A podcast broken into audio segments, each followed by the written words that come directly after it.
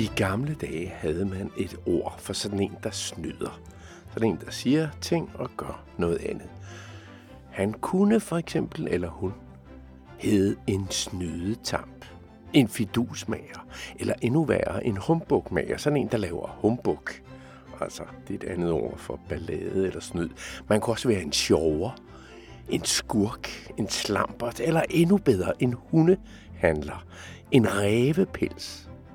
Altså, hvis man går med rævepels, så er det jo ikke en rigtig pels. Det er lidt snyd. En rævepels er snyd. Man kunne også sige bundefanger, eller lurendrejer, eller plattenslager. Du kan godt høre, alle de her ord, det er sådan nogle gamle ord, som har betydet noget meget mere. For eksempel plattenslager. Det er sådan en, der slår plattenslager. Sådan en, der laver falske mønter. Slår en metalplade om til mønter. Der er mange af den slags ord for svindlere. En taskenspiller, en kvaksalver, en luskebuks. Nu skal jeg nok holde op. For hovedpersonen i denne historie, du nu skal høre, har hørt alle disse ord og er blevet beskyldt for det meste. Du lytter til podcasten Søhelt, Svindler og Spion. Og det er bare tre af de titler, som jeg har givet hovedpersonen Jørgen Jørgensen. Du har måske allerede i de forrige afsnit af denne her historie hørt om ham som søhelten, som den opdagelsesrejsende, som skibslæge, som journalist, som spion for englænderne og meget mere i de mange episoder, som denne podcast efterhånden har varet. Nu er du kommet til den 20. episode, det 20. kapitel. Og her vil jeg fortælle lidt om, hvorfor Jørgen også er blevet kaldt svindler. Ja, Jørgen har altså svindlet og snydt sig gennem nogle ting i sit liv. For eksempel når han skulle redde sit liv, da han var spion i Tyskland og i Frankrig, da han var selvudnævnt konge på Island. Det var jo også lidt svindel og snyd. Det er altså i orden at svindle lidt, synes Jørgen. Også selvom han egentlig ikke selv vil kalde sig selv for svindler.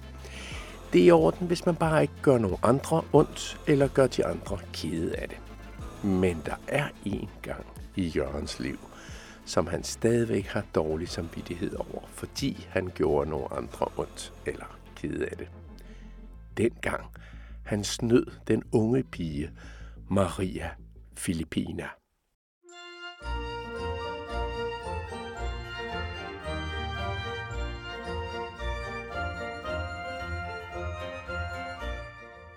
Maria Filipina var kun 18 år og datter af en tysk urmager, som Jørgen så havde mødt i Tyskland.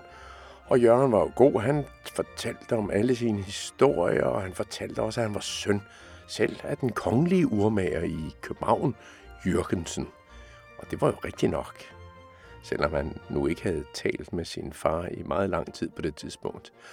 Og Jørgen fortalte også ham, den tyske urmager, om alle sine eventyr rundt i verden, om alle dem, han havde mødt, og alt det, han havde gjort. Og måske kom han også til at lyve lidt. Men han ville jo heller ikke fortælle hele sandheden, fordi på det tidspunkt var han rent faktisk spion i Tyskland. Spion for englænderne. Men unge Maria Filipina, som jo altså var datter af ham urmageren, lyttede og syntes, at ham Jørgen der, han var da spændende. Og Jørgen kom med på slottet i Hessen hos storhertugen af Hessen, Ludvig den Første, som var Marias gudfar. Og Maria fortalte, ej, han er så sød og interessant, ham her. Og Maria var rent faktisk blevet forelsket i Jørgen. Og hun gav ham en lille guldmedaljon med en lok af sit hår, da han skulle rejse. Jørgen blev helt befippet, forvirret. Øh, hvad gør jeg nu? Og i al den befippelse og forvirring, øh, så lovede han, at han altid ville have den på sig, og han aldrig ville glemme hende. Hun var så from og ren som en engel, skrev han i et brev. Og han ville spørge hendes far, om hun ville gifte sig med ham. Dengang skulle man nemlig altid spørge far om lov, hvis man skulle giftes. Sådan er det stadigvæk nogle steder, øh, og hun var jo ikke så gammel, så det var nok meget klogt at lige spørge far og mor.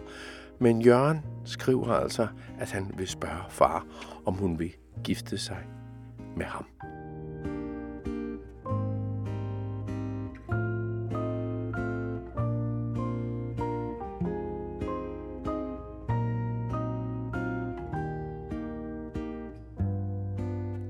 Måneder efter får Jørgen så et brev tilbage fra Marias far.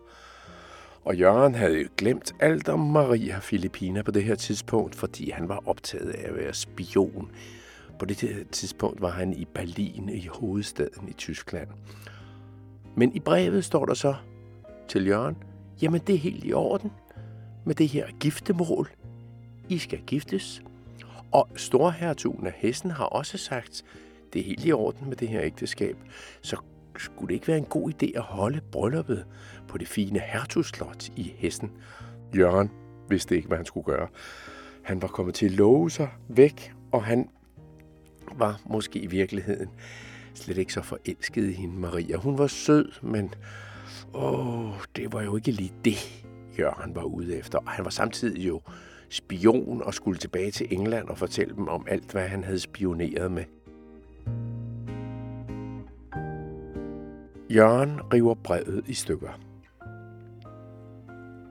Mens Maria så begynder at gøre sig klar til brylluppet, som skal stå et år efter, så rejser Jørgen bare videre i sit liv og kommer tilbage til England, og ja, der sker en masse ting, det kan man jo høre om i den her podcast. Og han skriver så aldrig nogensinde tilbage til Maria Filippina.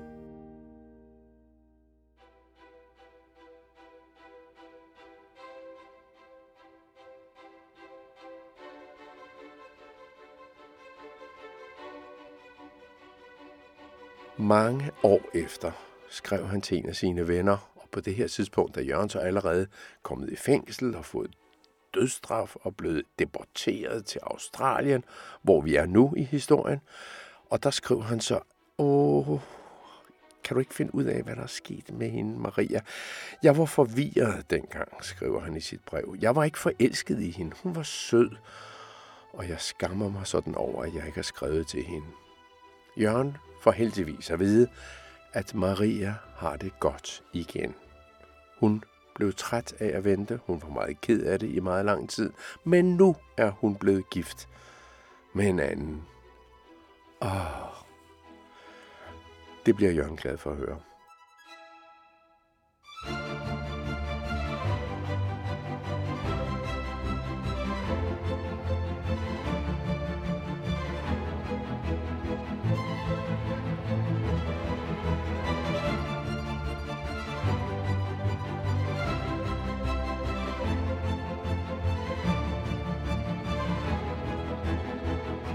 Nu er vi så fremme ved i dag her, hvor Jørgen sidder på Tasmanien nede ved Australien som politimand, og han er blevet bestilt til at afsløre en af Tasmaniens værste røverbander, Sheldon-banden.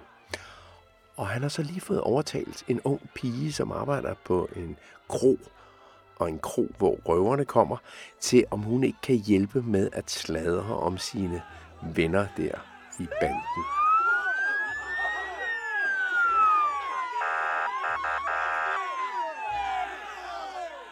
Pigen har sladret, og nogle af røverne er nu blevet fængslet, og det er altså Nora Corbett, den unge pige, som er årsag til, at Jørgen og politiet har fanget dem.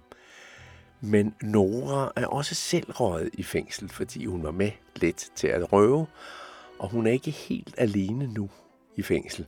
De andre i banden er der nemlig også, og de er godt gale på hende.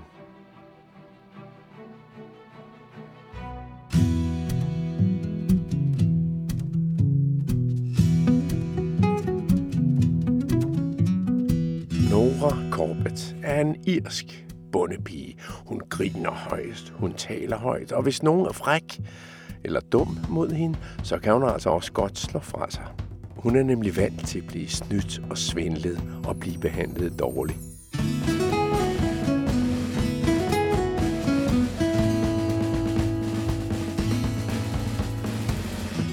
Allerede da hun var teenager, fik hun jo en hård fængselsstraf.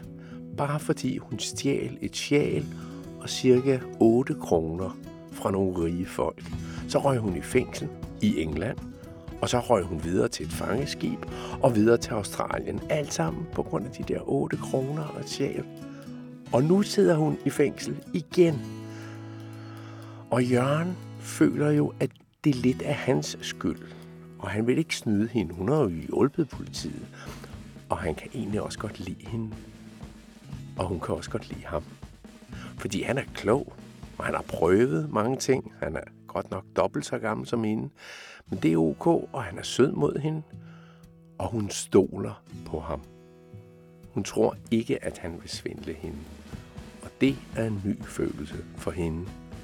Og det er også en ny følelse for ham. Der er en, der stoler på ham, og nu vil han ikke svigte eller være svindler eller stikke af. Så han gør alt, hvad han kan. Han får hende ud af fængsel. Desværre har hun også fået en bøde, fordi hun har hjulpet en af sine venner. Hun har nemlig skjult ham, da politiet var efter ham. Den bøde, den betaler Jørgen også.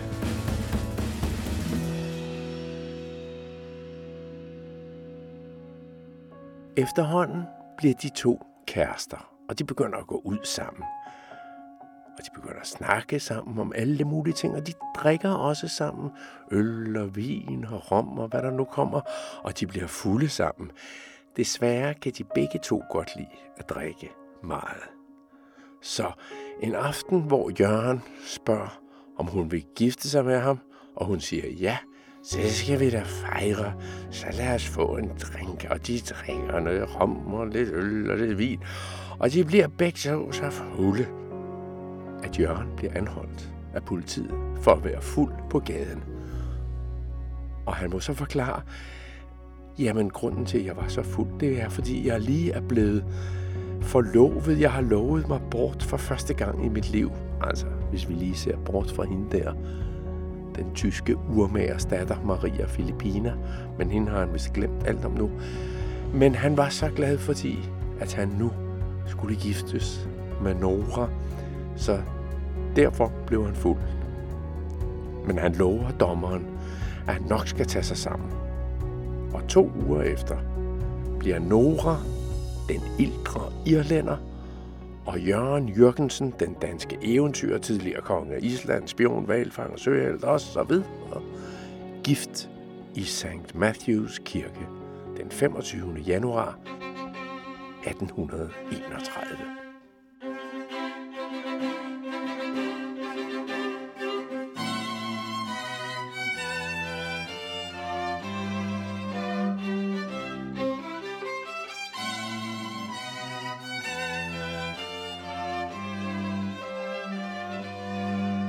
De skriver begge under på hvilesesattesten. Det er sådan et papir, man får, når man bliver gift, når man viger sig til hinanden. Det vil sige, at man giver sig selv til den anden. Og Jørgen skriver under på papiret med flotte, fine bogstaver det navn, som han nu har taget. Nu hedder han nemlig Jorgen Jorgensen. Fordi i Australien har man ikke de der bogstaver Ø og tysk Y og alle de der Jørgen og så videre. Og Nora hedder nu også Jorgensen. Så hun hedder Nora Jorgensen. Men hun skriver ikke sit navn på hvilesesattesten. Hun skriver et stort kryds i stedet for sin underskrift. For Nora har aldrig lært at skrive eller læse.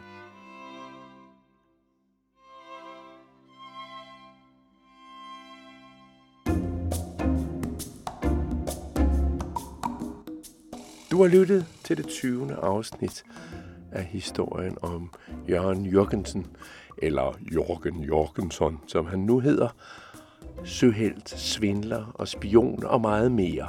Du kan finde alle de gamle afsnit her, hvor du også har fundet denne her podcast. Og musikken og alt det lyd, som du har hørt i baggrunden, er leveret af Epidemic Sound.